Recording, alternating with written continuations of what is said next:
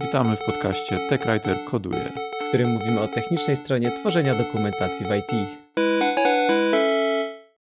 W dzisiejszym odcinku moim gościem jest y, Paweł Kowaluk. Dobry wieczór panie redaktorze, dobry wieczór państwu. Tak jak był gościem w poprzednich wszystkich odcinkach. Paweł jest specjalistą od AI, y, ponieważ obejrzał y, wszystkie filmiki na YouTube w tym temacie i przejrzał cały internet, przeczytał wszystkie artykuły. A Michał, taka ciekawostka ci powiem, nie wiem czy wiesz, ale na YouTubie w ciągu każdej minuty jest ładowane 300 miliardów godzin filmików o AI, więc nie jest w stanie człowiek obejrzeć wszystkich, ale możesz zawsze włączyć AI, które będzie to oglądać. To taka tylko ciekawostka tak na boku. Bardzo ciekawe, bardzo ciekawe. No, to rzeczywiście chyba nie byłbyś w stanie wszystkiego obejrzeć. Ale wiesz, Paweł, że ja żartowałem, to nie było dosłownie, więc nie możesz wszystkiego brać dosłownie, co ja mówię, tak? A to przepraszam w takim razie, wycofuję to, co powiedziałem. Chciałem się podać, podać się chciałem do dymisji jako gość. Nie, ale to poczekaj, to zanim się podasz do dymisji, to, to porozmawiajmy o tym, o czym mamy porozmawiać. Chcemy nawiązać, uzupełnić i podsumować naszą prezentację z 9 maja, którą zrobiliśmy 2023. w ramach... Żeby było wiadomo, tak. nie? Bo to y, ktoś będzie oglądał w 2100 roku i się będzie zastanawiał, jakiego maja? Przecież na Marsie nie ma maja. Dokładnie, 2023 roku.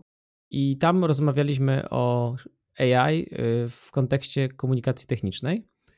I może się okazać, że to, o czym rozmawialiśmy ponad tydzień temu, już jest nieaktualne, y, mhm. więc może będzie dużo nowych wątków. A jeszcze jedna rzecz, o której warto wspomnieć, że prawie dwa lata temu nagrywaliśmy odcinek też o AI i od tego czasu się mnóstwo zmieniło, dlatego prawdopodobnie wszystko to, o czym rozmawialiśmy wtedy, już nie ma większego znaczenia, bo pojawiły się nowe modele, nowe technologie i nowe zastosowania, o których sobie dzisiaj porozmawiamy. Dobra, Paweł, w związku z tym, że jesteś specjalistą od AI, mm -hmm, pomimo tego, że mhm. nie obejrzałeś całego YouTube'a. Jeszcze nie. Czy mógłbyś nam wyjaśnić, o co chodzi, tak pokrótce oczywiście, o co chodzi z tym całym zamieszaniem wokół y, tych modeli językowych, co to jest, jak to zdefiniować i czym to się różni od tego, co było do tej pory, albo to, czego nie było do tej pory? O co to wielkie zamieszanie, Paweł? Mówisz o tym, że się tak dużo zmieniło y, od ostatniego odcinka, który był dwa lata temu. To jest akurat taki okres teraz czasu, że dużo się zmieniło i dalej się y, rzeczy jakoś tam zmieniają. Natomiast wcześniej to mieliśmy jakieś tam 50 lat, kiedy się dużo nie zmieniało, jeśli chodzi o AI, nie? Więc jesteśmy w takim mocno dynamicznym momencie. Ten przełom, który nastąpił, to jest chyba taki brute force engineering ogromnych modeli językowych. I one zrobiły dużą różnicę, bo te modele językowe są takim interfejsem, który rozumie ludzką mowę. Na przykład ten y, sławny chat GPT i różne podobne czaty zadajesz y, mu pytanie w jakikolwiek sposób i on po prostu na to pytanie jest w stanie odpowiedzieć raz, dwa. Nie? Czyli na przykład się zapytasz, podaj mi jakąś komendę do Gita, to jest twój ulubiony przykład, który podawałeś wcześniej. Podaj mi komendę do Gita albo kopsnij mi komendę do Gita i ten system ci odpowie równie dobrze. Jeszcze lepszym chyba przykładem mojej ulubionej komendy jest komenda dla Basha, bo tych to w szczególności na przykład if dla Basha. Nigdy nie pamiętam, jak to napisać. Model językowy to jest taki y, mocno rozbudowany autocomplete, taki wiecie, taka podpowiadajka jak do klawiatury w telefonie, tylko że jest tak rozbudowana, że odpowiada całymi pełnymi zdaniami. I to wszystko y, sprawia wrażenie y, inteligentnej odpowiedzi mm, i jest często trafne i tak dalej. Ale ja bym chciał tutaj, żebyśmy sobie zaznaczyli, co to jest, a co to nie jest. Nie? Czyli to jest model językowy i on ma kompetencje językowe ale to nie jest inteligencja. To znaczy, to jest jakaś tam inteligencja, ale to nie jest taka inteligencja, która się posługuje narzędziami, które jej dajesz w taki oczywisty sposób. To znaczy, jeżeli na przykład, e, to jest przykład, który kolega zrobił, e, kolega z pracy, napisał sobie funkcję, która wylicza jakieś ciągi matematyczne. Nie wiem o co chodzi, nie znam się na tym. W każdym razie funkcji, e, funkcja bierze trzy parametry, no i zwraca tam jakiś ciąg matematyczny. E, wkleił tą funkcję do czatu e, i zapytał się go, co to jest. No i czat powiedział, to jest funkcja, co wylicza ciąg matematyczny, czyli jakby kompetencja językowa działa. Rozumie język programowania, rozumie język ludzki, odpowiada w ludzkim języku. No i się kolega zapytał, a co jeśli podam takie trzy argumenty? No i ten czat podał odpowiedź, którą ta funkcja zwróci, ta odpowiedź się zgadzała. To był prawidłowy ciąg matematyczny, taki jakiego się spodziewamy. No to kolega podał mu trzy inne argumenty i tym razem odpowiedź była błędna. Czyli podał ciąg matematyczny, który nie wynikał z tej funkcji. No i spróbował to jeszcze parę razy i za każdym razem dostawał złą odpowiedź. Więc co się nasuwa tutaj? Jakby dwa wnioski. Po pierwsze, ta pierwsza odpowiedź była przypadkowo poprawna, dlatego że na przykład te trzy argumenty, które on podał, to są takie podstawowe trzy argumenty, które na przykład w milionie tutoriali się pojawiły, że piszemy taką funkcję i podajemy te trzy argumenty. I odpowiedź jest taka, więc y, model był w stanie odpowiedzieć. Natomiast model nie był w stanie tej funkcji zastosować, żeby odpowiadać na kolejne pytania. Tym się, to się różni od inteligencji ludzkiej tym, że jeżeli na przykład mi wytłumaczysz, jak się gra w wojnę, to ja potem umiem grać w wojnę, prawda? I nie dlatego, że widziałem 100 partii gry w wojnie, tylko dlatego, że mi wytłumaczyłeś zasady. I tutaj tłumaczysz zasady temu modelowi, a on ich nie przyjmuje i nie umie grać. W ten sposób nie potrafi korzystać z narzędzi, tak jak człowiek, który podajesz mu za pomocą wiedzy. Oczywiście te systemy potrafią korzystać z innych narzędzi. Jest taki wątek pluginów, można na przykład takiemu systemowi dodać kalkulator, no i on wtedy będzie w stanie liczyć. Dodać mu można kompilator kodu, on będzie w stanie kompilować kod i ci powiedzieć, czy ten kod się wykona, czy się nie wykona i tak dalej. Natomiast e, sam ten model językowy to jest tylko model językowy. No i też warto chyba wspomnieć, że on nie ma właśnie takiej świadomości żadnej swojej, nie? Nie ma poczucia rzeczywistości, nie ma poczucia tego, w jakim kontekście operuje do końca. To znaczy tylko tyle, ile mu powiesz jako, jako prompt, tak? Czyli powiesz mu, że jesteś w tym kontekście, który się ogranicza, nie wiem, w przypadku chyba Bing czata do 2000 znaków i on się obraca jakby w tym kontekście, plus ma jeszcze ten kontekst, który wynika z tego przeszkolenia, tak? Czyli wie, w jakie słowa pojawiają się w jakim kontekście, w jakich ciągach i tak dalej, nie? Ale zmierzam do tego w tym swoim przydługim wywodzie, że tak naprawdę on tylko przewiduje, jakie powinny być kolejne słowa w danym zdaniu, e, czy przewiduje tam jakiś ciąg y, logiczny, ale on tak naprawdę nie rozumie do końca, co on mówi, nie? To nie jest tak, że on powie ci, że Johnny Depp zmarł 3 lata temu i on wie o tym, że to nie jest prawda, e, tylko po prostu twoja informacja jest prawdopodobna na podstawie tego, co on wie, tak? Stąd się też biorą według mnie te halucynacje, bo on tak naprawdę nie wie, czy on mówi z sensem, czy nie. On po prostu mówi coś, co jest prawdopodobnie możliwe. Tak jak w przypadku dowcipów, nie? Mhm. Dowcipy nie są śmieszne, ale mają ciąg znaków, który może po sobie nastąpić. Ja to tak rozumiem, może się mylę. Znaczy, ja bym to trochę y, inaczej wyraził. Mówisz to, co jest prawdopodobnie prawdziwe. Ja bym powiedział to, co wygląda jak wiarygodny tekst. No bo to jest jakby cała idea, nie? Czyli widziałem tryliony tekstów, czy tam miliardy, czy nie wiem, prawda? Jest wiele tych parametrów, które wchodzą w ten model językowy i on wie, jak powinien wyglądać tekst. Dokładnie. Tak, dokładnie. i tekst, tekst jeżeli się mhm. zaczyna od premier Francji i gdzieś tam padają słowa wojna czy coś tam, no to sobie tworzy taki tekst, że premier Francji wypowiedział się na temat wojny jakiejś, nie wiem, co tam mu wpadnie. Może było dużo, na przykład nie było dużo o wojnie w Ukrainie, e, kiedy trenowali ten model, bo to było do 2021 czy drugiego roku. Chyba 21. 21. Dużo więcej było tekstów na pewno o na przykład wojnie w południowym Sudanie, które gdzieś tam wymieniały premiera Francji, bo tam 20 e, lat było tej wojny, prawda? Więc powiem, e, premier Francji, wojna w Sudanie, ta, ta, ta, dostaniemy bardzo ładnie napisany tekst. No, tam to jest oczywiście kwestia gustu, nie? co się komu podoba, ale w sensie poprawnie napisany tekst składny i tak dalej. Nie? Czyli idąc tym tokiem, na przykład aktor Hollywood zmarł przedawkowanie, jest prawdopodobne, że aktor hollywoodzki Jody Depp zmarł z powodu przedawkowania. Jest tekstem, który wygląda wiarygodnie, tak? Jak tak, zgadza się. No tak, okay, tylko on wygląda wiarygodnie w kontekście tego, że jest podobny do innych tekstów, które istnieją. No tak, tak, tak. Właśnie do tego zmierzałem, że on nie wie, czy on mówi prawdę do końca, Chociaż wiesz, no ludzie też tak robią, nie? Też mówią jakieś rzeczy i nie wiedzą, że to jest prawda, czy nie, tylko stwierdzają, że jest to wiarygodne i i też sprzedają ci kłamstwa, czy też zamierzone, czy nie.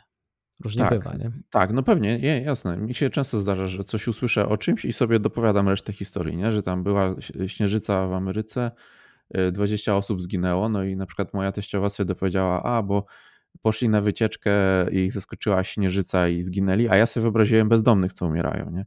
Jakby wiesz, ale żadne z nas nie ma, nie wie, kto tam zginął w tej śnieżycy, nie, nie, ma, nie ma podstaw.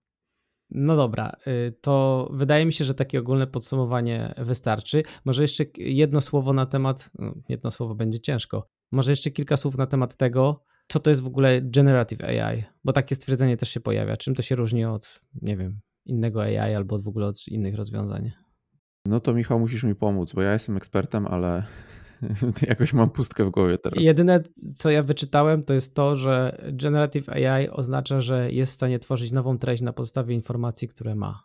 Czyli my nie dostajemy jakby kopii wklej odpowiedzi, tak jak na przykład wyszukujesz sobie w Google Search, y, nie wiem, wycieczki do Poznania dla pięciu osób i dostajesz jakby fragmenty strony, gdzie pojawiają się jakieś tam słowa kluczowe, tylko on po prostu bierze jakby informacje, które ma dostępne i syntezuje je w formie jakiejś odpowiedzi.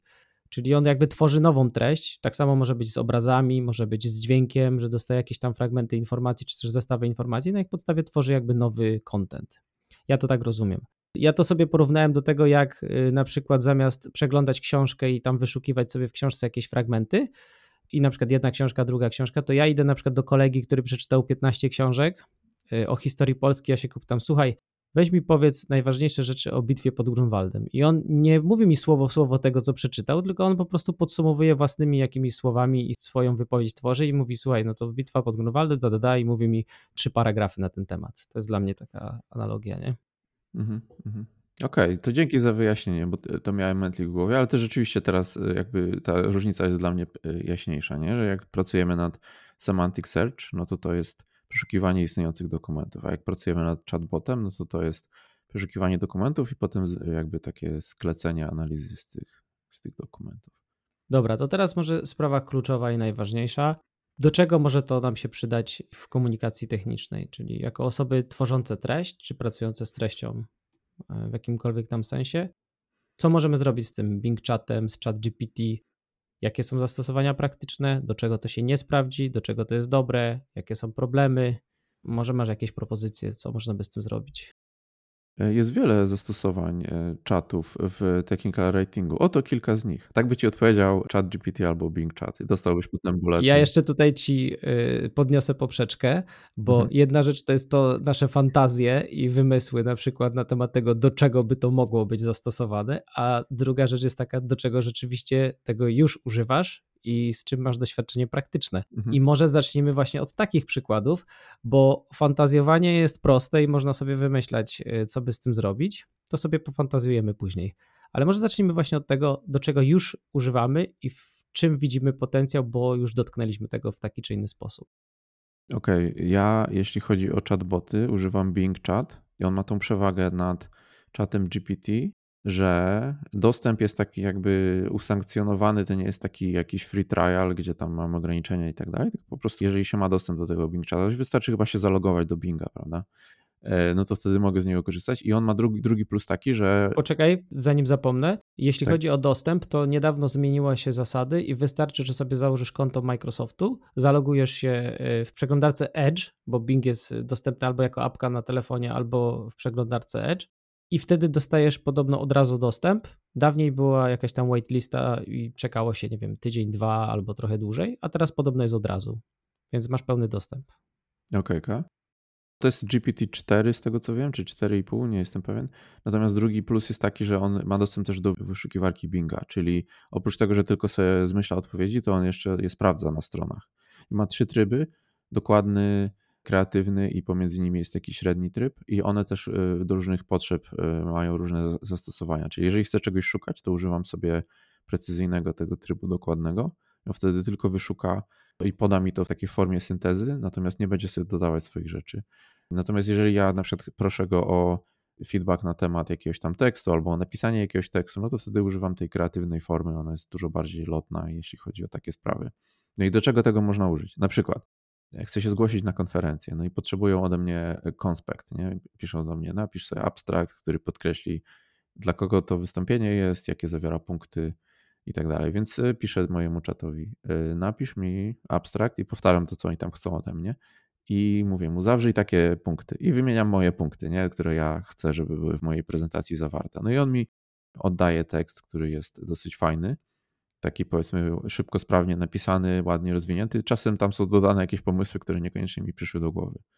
E, użycie tego w czacie to jest jed, jeden sposób. Drugi sposób to jest użycie w przeglądarce Edge, w, ty, w tym guziczku e, tego, tego Bing asystenta.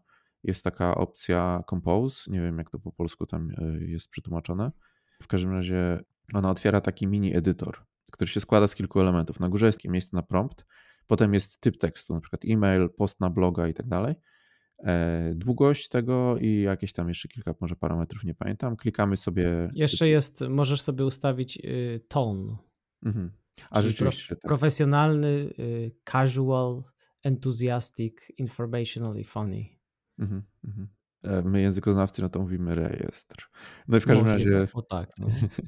w każdym razie klikamy sobie generuj, no i on mi generuje tekst i wkleja go do takiego edytora, takiego mini prostego edytora tekstowego, gdzie mogę sobie poprawić to, coś tam pozmieniać i tak dalej, no i sobie mogę to wkleić gdzieś. Ewentualnie na dole jest przycisk, jak go kliknę, to ten tekst się automatycznie wklei tam, gdzie mam kursor w przeglądarce, czyli na przykład mam otwartego LinkedIna, tworzenie postu, tam jest mój kursorek, klikam sobie na końcu tego edytora przycisk i e, od razu się wkleja, tylko klikam e, submit i jest e, zapostowane.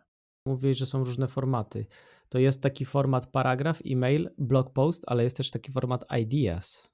Więc o. prawdopodobnie wypunktowuje ci jakieś rzeczy związane z tym, co wymyślił. Mhm, mhm.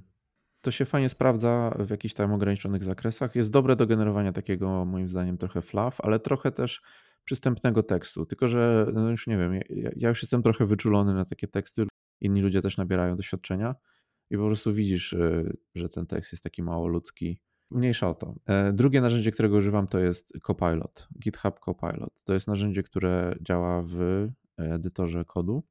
Jako tech writer mogę go używać też do pisania dokumentacji i to mi się zdarzyło. Ja, ja mam to zainstalowane w VS Code. Otwieram sobie jakiś tam projekt z dokumentacją i tam mam w Markdownie coś tam sobie chcę napisać. No i pierwsza rzecz jest taka, że na przykład piszę nagłówek i napiszę tam tytuł y, sekcji, e, dam sobie dwa entery, żeby zrobić pierwszy akapit i y, Copilot mi podpowiada akapit na podstawie tego, co się tam działo. Czyli na przykład napiszę instalowanie certyfikatów na serwerze. Taki sobie tytuł wymyślę.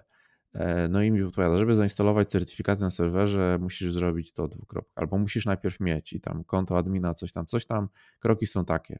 Wejdź tu, y, napisz taką komendę i tak dalej. On tak jakby linijka po linijce podpowiada, co w tej dokumentacji się znajdzie. Oczywiście to są rzeczy gdzieś tam, które widać w sieci, jakieś tutoriale takie dostępne i tak dalej, więc one niekoniecznie będą, znaczy one nie będą pasowały do jakiejś specyficznej sytuacji, jeżeli opisujemy jakiś konkretny produkt konkretnej firmy, który nie jest na przykład dostępny w internecie. Nie? Natomiast mogą być podstawą do różnych fajnych rzeczy. On też podpowiada zakończenia zdań i tak dalej, e, które są mocno szablonowe, więc bardzo pasują do technical ratingu. Nie? To są takie proste zdania, e, schludnie napisane. A czy jest jakaś możliwość ustawienia tego copilota, żeby na przykład mu powiedzieć, słuchaj, te zdania muszą być krótkie, albo używaj jakichś tam konkretnych sformułowań. Chodzi mi o to, czy ty masz jakikolwiek wpływ na to, w jakim sposób on produkuje tą treść? Czy są tam jakiekolwiek ustawienia tej wtyczki do VS Code, że możesz powiedzieć short, long, albo creative precise, albo temperaturę ustawić taką, żeby mógł zmyślać więcej albo mniej. Wiesz o co mi chodzi, nie? Mhm, tak, tu mnie zażyłeś. Ja nie wiem, nie widziałem takich ustawień. Jedyne ustawienia, jakie widziałem, to są w GitHubie yy, w zakładce Copilota i tam są ustawienia dotyczące na przykład używania open source'owych e, treści, e, ale nie, nie, nie zaglądałem do VS Code'a, czy tam są jakieś ustawienia, nie wiem tego. Pytanie kolejne, na ile oceniasz przydatność tych podpowiedzi? Czy one są rzeczywiście użyteczne, czy one są wartościowe? Jakiej jakości to jest? Bo to, że on tam dużo pisze i fajne rzeczy ci podpowiada, ok, ale czy to jest rzeczywiście takie do wzięcia i do zastosowania, czy to jest na zasadzie bardziej takiego bardzo draftowego tekstu, który musisz mocno później modyfikować? One są przydatne. One nie są stuprocentowo zawsze super po prostu gotowe do użycia, ale one są bardzo często takie. Często są gotowe do użycia, często są takie, że po prostu akceptuję je. I one skracają mi trochę takiej roboty żmudnej, która po prostu mi zabiera czas, a nie wymaga ode mnie dużo wkładu. Nie? Na przykład e, napisałem trzy sekcje jakiejś tam dokumentacji i wtedy cofam się na początek strony i piszę taki overview, co, co tutaj będziemy opisywać. Nie?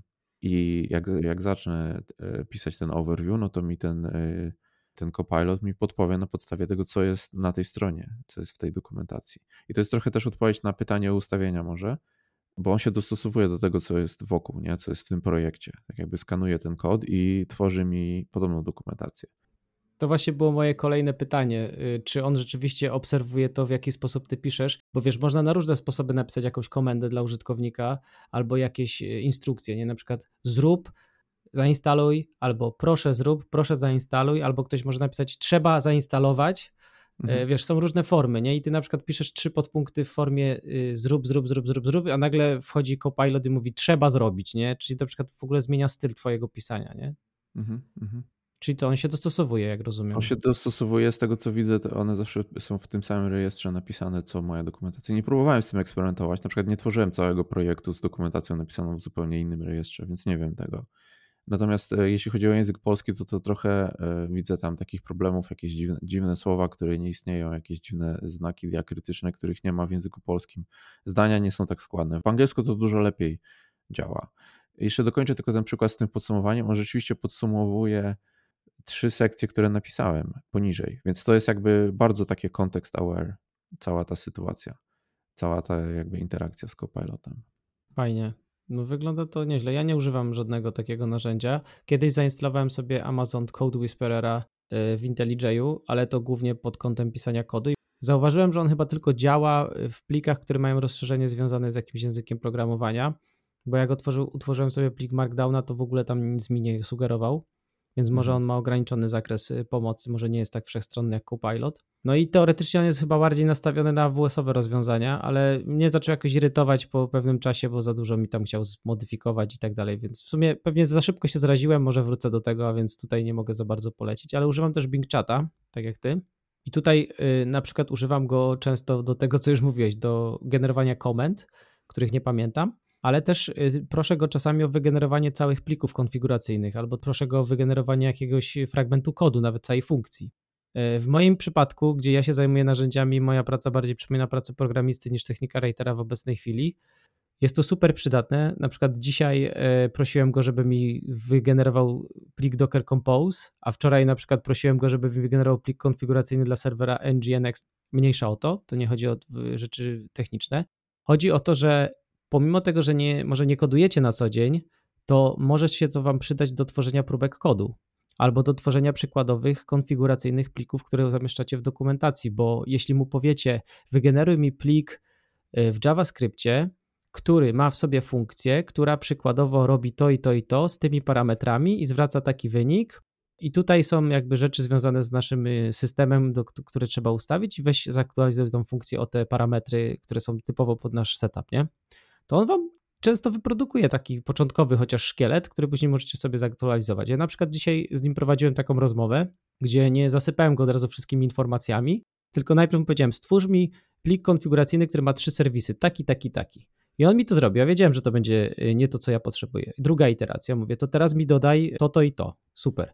Zmień mi porty na takie i takie. Zmień mi nazwę serwisu na ten i taki.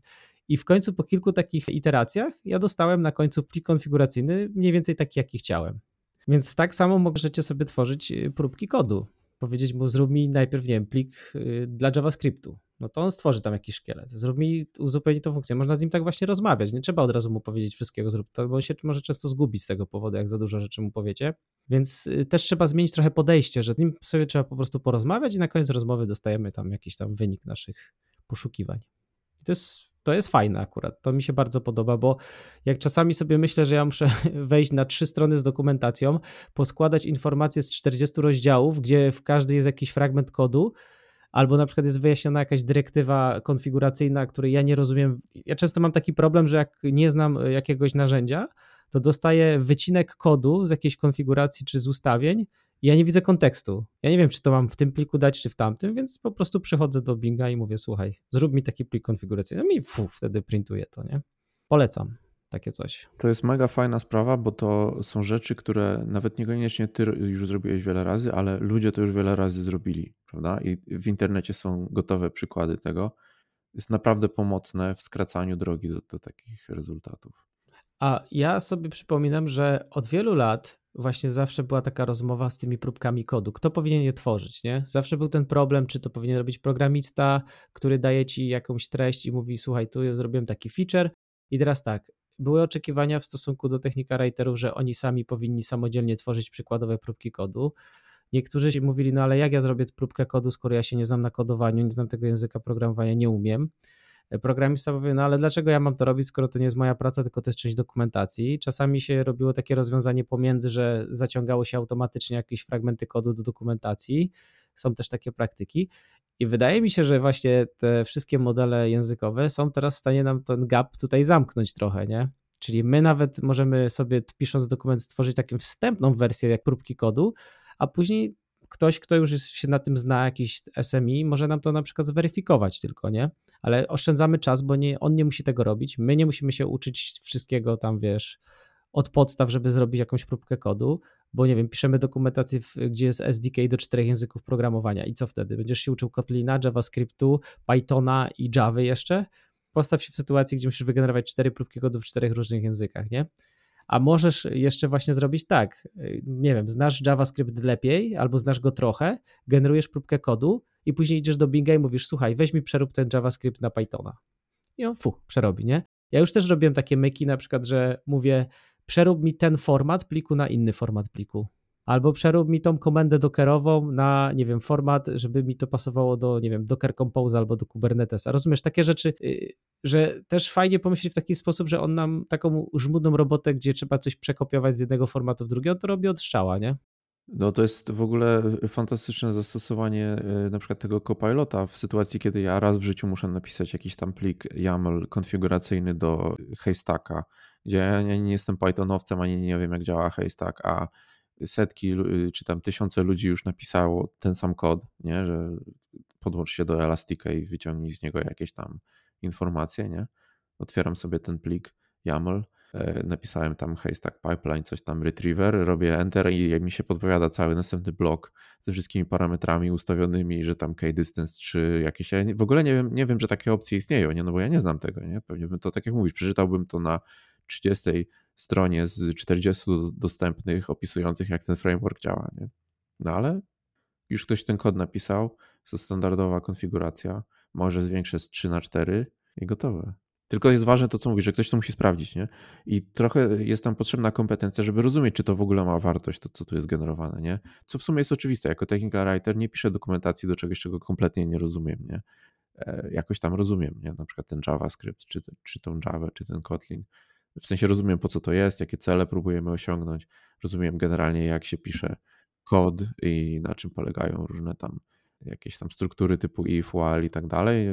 Jestem w stanie powiedzmy z grubsza ocenić, że to jest, że to ma sens, to co widzę przed sobą. No i to jest fajne przejście właśnie do tego, jakie widzisz problemy. Chyba, że masz jeszcze jakieś praktyczne przykłady, bo ja osobiście w kontekście technika ratingu to mogę właściwie tyle przemapować z tego, co ja robię na co dzień bo ja głównie korzystam właśnie do technicznych rzeczy z Bing Chata. E, dokumentacji za dużo nie tworzę. No kilka rzeczy, które jeszcze robiłem, to jest napisałem tekst i go wklejałem do czata i się pytałem, czy coś tu można e, poprawić, albo napisać to samo w jakiś tam inny sposób, na przykład zwięźlej, krócej, albo jakoś tam e, milej, czy coś takiego. Nie? To są też, też fajne rzeczy. Lub można poprosić go o krytykę, czy tam feedback, czy jak to inaczej określimy. I on też zwraca takie rady, które są bardzo szablonowe, co w technical writingu y, wydaje mi się, że się sprawdza, prawda? Nie chodzi tu o naszą kreatywność, tylko o to, żeby przestrzegać stricte jakichś tam norm. Więc no, myślę, że jeśli chodzi o zastosowania, to tyle tak z grubsza mówiąc. Mam nadzieję, że te narzędzia się będą y, poprawiały i będzie tych zastosowań więcej.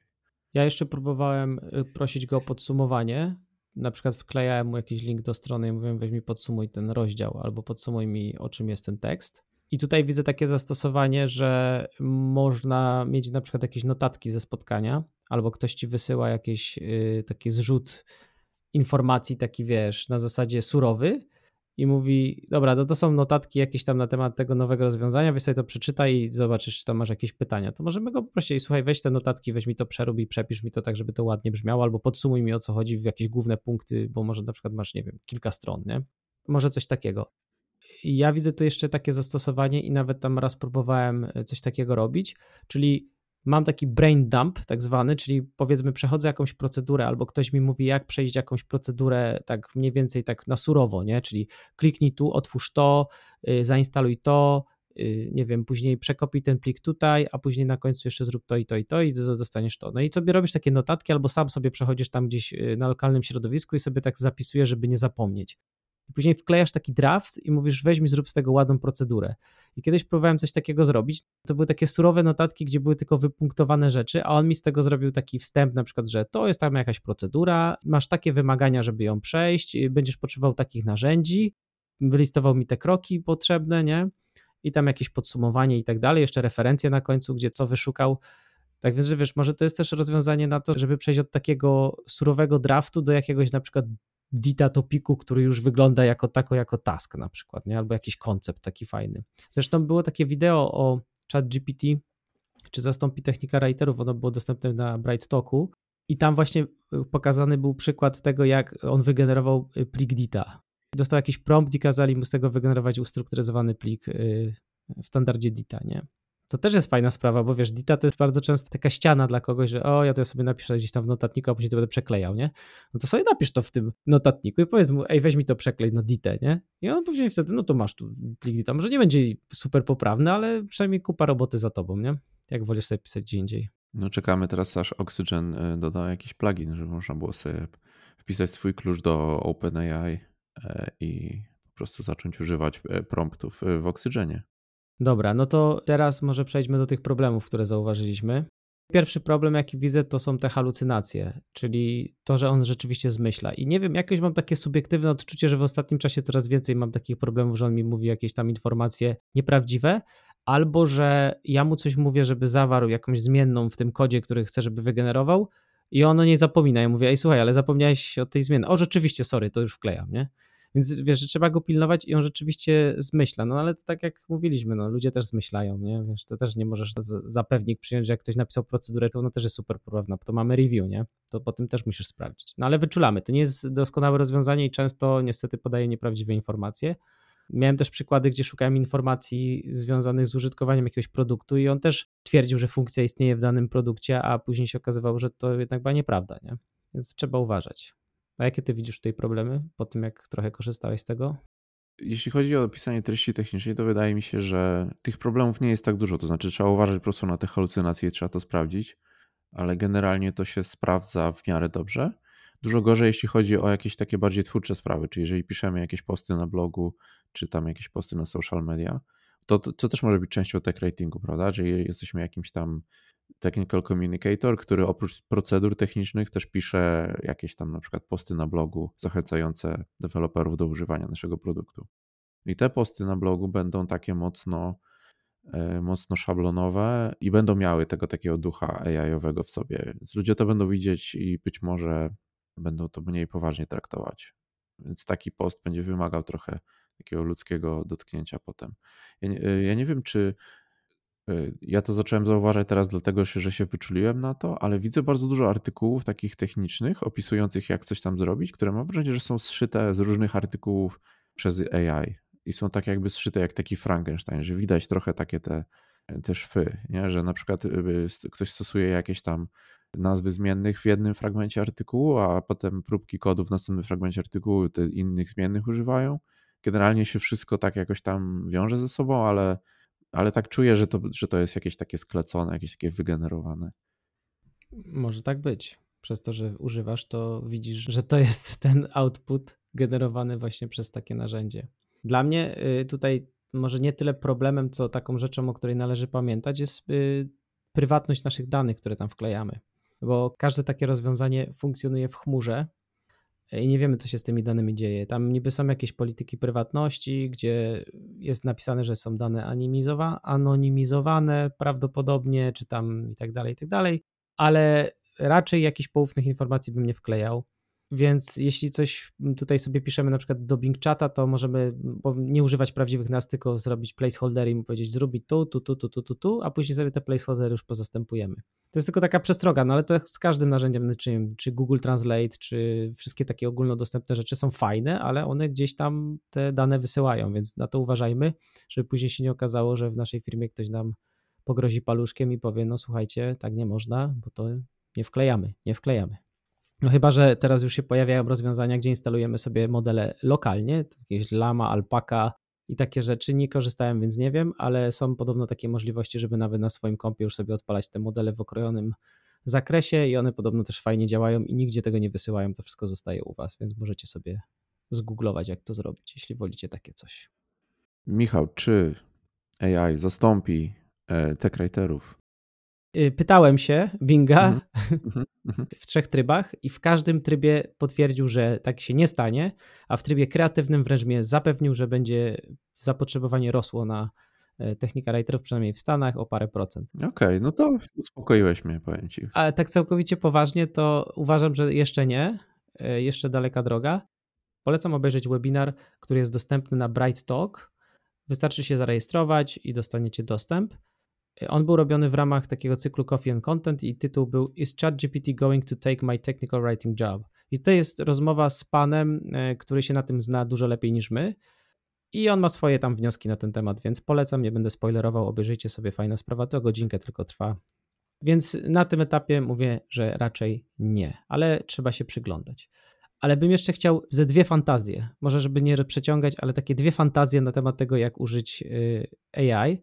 Fantazja, nie fantazja. Dla mnie semantic search od dłuższego czasu to jest coś, co chciałbym zrobić. Nigdy na to nie mam czasu, zawsze mam to gdzieś z tyłu głowy, że to jest coś, co ja bym chciał zaimplementować y, w naszym portalu. I wiem, że ty się tym zacząłeś już zajmować, więc mam nadzieję, że dojdziemy w końcu do tego momentu. A druga rzecz, jaka mi przyszła do głowy, to czy myślisz, że ten cały model językowy i to, w jaki sposób z niego korzystamy, spowoduje, że będziemy mieli dynamic content na stronach na sterydach? Czyli na przykład do tej pory miałeś dokumentację, która miała jakieś tam metadane, powiedzmy, nie? E, miałeś tam oznaczone, że to jest dla admina, to jest jakiś tam y, rodzaj installation, configuration, produkt taki, taki, śmaki, owaki i na przykład mogłeś sobie zaimplementować, że jeśli wchodzi użytkownik i loguje się jako John Smith y, z firmy jakiejś tam company.com i wiesz, że on ma rolę admina i on na przykład szuka czegoś, no to ty mu na przykład pokazujesz jakieś tam treści dopasowane do jego preferencji. Na przykład, nie wiem, jeszcze używasz analityki, gdzie szczytujesz jego język, szczytujesz jego lokalizację, określasz z jakimś prawdopodobieństwem biuro, z jakiego się łączy i tak dalej. No jakieś tam rzeczy może sobie ustawiasz i twierdzisz, dobra, to ta treść będzie się nadawać. I teraz przechodzimy poziom wyżej, loguje się użytkownik i AI generuje mu treść, którą on chce zobaczyć. To nie jest tak, że on mu pokazuje topiki, tylko on po prostu syntezuje nowy całkowicie content na podstawie tego, kim jest ten człowiek. Czyli tak naprawdę żaden użytkownik może nie zobaczyć dokładnie tej samej treści, tylko zawsze będzie to nowo wygenerowana treść dostosowana konkretnie pod tego odbiorcę. Czyli targetowanie odbiorcy takie, wiesz, wersja hard, nie? Co ty myślisz? Myślisz, że to da się zrobić? Przy tych narzędziach, które mamy teraz, jeżeli by zrobić tak, mieć faktycznie tą treść i ta treść jest bogata tak jakby sama w informacje w sobie, plus są jakieś metadane dostępne. Jeżeli weźmiemy model, który jest large language modelem i obsługuje parametry w postaci takiej na przykład jak mówiłeś, czyli że produkt, y, który jest zakupiony, rola tego użytkownika i te role jakby są, pasują do kontentu i do, i do osoby, to można by to zrobić na zasadzie takich promptów dla tego language modelu. I wtedy się rodzi problem ze zmyślaniem, prawda? Więc, czyli na przykład prompt leci taki, że powiedz e, Johnowi z firmy XYZ, który jest administratorem e, sieci wewnętrznie w firmie, powiedz mu, jak ma zresetować jakiś tam router na przykład, nie? Musimy mieć tak ten model zrobiony, żeby on sobie nie wymyślił tej procedury, tylko żeby sprawdził to w tych dokumentach, jak się to robi i tą odpowiedź dał, nie? Tylko, że tak naprawdę to my mówimy o takim czacie to nie będzie taka sytuacja, że ten John sobie wchodzi na tą stronę i on y, chciałby tego routera zresetować, ale strona wie od razu, że on by chciał to zrobić. Przy obecnej technologii nie jest to możliwe, nie? On by musiał się zapytać o to. Ale wiesz, chodziło mi o to, że jak on już się zapyta o coś, to to jest tak y, stargetowane na niego i to jest jakby nowa treść. Jak masz teraz wyszukiwarkę i ktoś sobie wyszukuje, jak mhm. zainstalować Policy Center, to nieważne kim on jest albo skąd przyszedł, on dostanie tą samą stronę, nie? I ta strona może być na przykład, y, wiesz, napisane, że ta procedura jest dla admina, ta procedura jest dla tego, ale wiesz, no dostajesz jakby cały czas ten sam treść statycznie wygenerowaną, nie? A mhm. tutaj on właśnie zbiera te informacje, wyszukuje, że tylko dla admina, tylko dla tego produktu, tylko po to i dostajesz jakby taką skrojoną tylko pod ciebie procedurkę i na przykład wejdzie druga osoba, która też jest adminem ale na przykład będzie miała określony język y, podstawowy w przeglądarce jako francuski, a nie angielski i model na przykład powie, słuchaj, to nie jest native speaker, to ja to może napiszę trochę inaczej, żeby było łatwiej zrozumieć, bo nie wiadomo, czy to nie jest, wiesz, y, nie wiem, readability by było lepsze, nie? Ogólnie no, powinno być dobre, nie? Ale rozumiesz, nie? Albo mu napisze po francusku, mu przetłumaczy. To, to, jest jeszcze krok dalej, nie? Czyli zamiast mu dać po angielsku, mhm. to od razu mu przetłumaczy na francuski, bo język w przeglądarce podstawowy jest inny. Więc tutaj się, wiesz, tak otwierają naprawdę wrota takie, że jeśli to rzeczywiście by działało dobrze, to możliwości są naprawdę spore, nie? Tak, to, przy istniejących narzędziach właśnie te wszystkie e, auto GPT, różne takie workflowy związane z AI tutaj by weszły w grę. Czyli rzeczywiście zapytania opatrzone dodatkowymi promptami albo jakieś takie wielokrotne zapytania. Pewnie, że można by to fajnie zrobić, no rzeczywiście.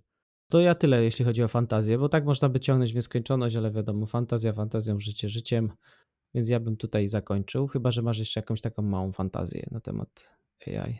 Wiesz co, jak powiedziałeś o tej dokumentacji, to ja sobie pomyślałem o Star Treku. Nie wiem, czy oglądałeś kiedyś Star Trek, ale tam było tak, że y, są na statku kosmicznym jakieś tam kosmiczne przygody, nie? I ktoś mówi nagle, komputer, y, znajdź mi sierżanta Kowalskiego. Gdzieś tam jest jakiś sierżant Kowalski na tym statku, nie? E, no i, te, no i ten komputer mówi, sierżant Kowalski jest gdzieś tam. I to był taki jakiś, y, miałem wrażenie, że taka fantazja po prostu, jak, jak komputer po prostu cokolwiek mu powiesz i on to zrobi nie? A, a, a teraz sobie myślę, no tak, no mogłoby tak być. No mogłoby tak być, że ten komputer po prostu ma dostęp do tych systemów tego statku i jak powiesz, zapytasz go, czemu to jest tak duszno, no to ci powie, że poziom tlenu spadł albo coś tam, nie? I na przykład komputer wie, kiedy mówisz do niego, a kiedy mówisz do kogoś innego. Też na przykład mnie to zastanawiało, czemu ktoś powie, komputer zrób coś tam, komputer odpowiada, on dalej kontynuuje rozmowę z komputerem, komputer dalej odpowiada, ale nie powiedział komputer coś tam, nie? Jakby czuję, że to jest y, możliwe już teraz nawet, takie czaty, takie, prawda, głosowe. Jakoś nigdy nie lubiłem Star Treka, nie wiem, nie, nie oglądałem, nie jestem fanem, nie wypowiem jasne, się. Jasne, rozumiem, preferencje preferencjami, ale wydaje mi się, że science fiction to jest w ogóle, otwiera wrota wyobraźni właśnie w, w, w branży technologicznej. I różne rzeczy są właśnie stąd, że ludzie oglądali Star Treka, nie? Jakieś tam flipfony czy coś tam, nie? Spodobało im się. Pomyśl sobie teraz o tych biednych twórcach science fiction. Co oni będą teraz musieli zrobić, jak science fiction stało się rzeczywistością? To czym jest science fiction? To teraz muszą, nie wiem co oni muszą teraz zrobić, żeby wymyślić coś bardzo nieprawdopodobnego niż było do tej pory, nie? No wiesz co, niektórzy pewnie nie mogą spać teraz, bo rzeczy, które napisali się stały prawdą, a i patrzą sobie teraz jeszcze, co tam jeszcze napisali i co jeszcze może się stać prawdą. Mam Dokładnie. nadzieję, że się nie stanie. E, ja myślę, że w tym wypadku AI im wymyśli. Hmm. Hmm. Zapętlimy się, nie? AI stało no. się rzeczywistością z science fiction i teraz ona będzie wymyślać science fiction, a później, no dobra, nieważne. Myślę, że czas skończyć. Wpadamy w pętlę.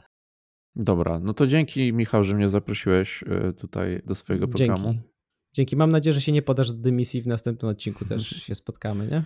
Czuję jednak, że jestem tym ekspertem. Pomimo jakichś małych wpadek, to jednak czuję, że moja wiedza jest nieograniczona. Super. No to wracamy do YouTube'a w takim razie. Alright. To wszystkiego dobrego. Y, słyszymy się w następnym odcinku. Na razie. Na razie.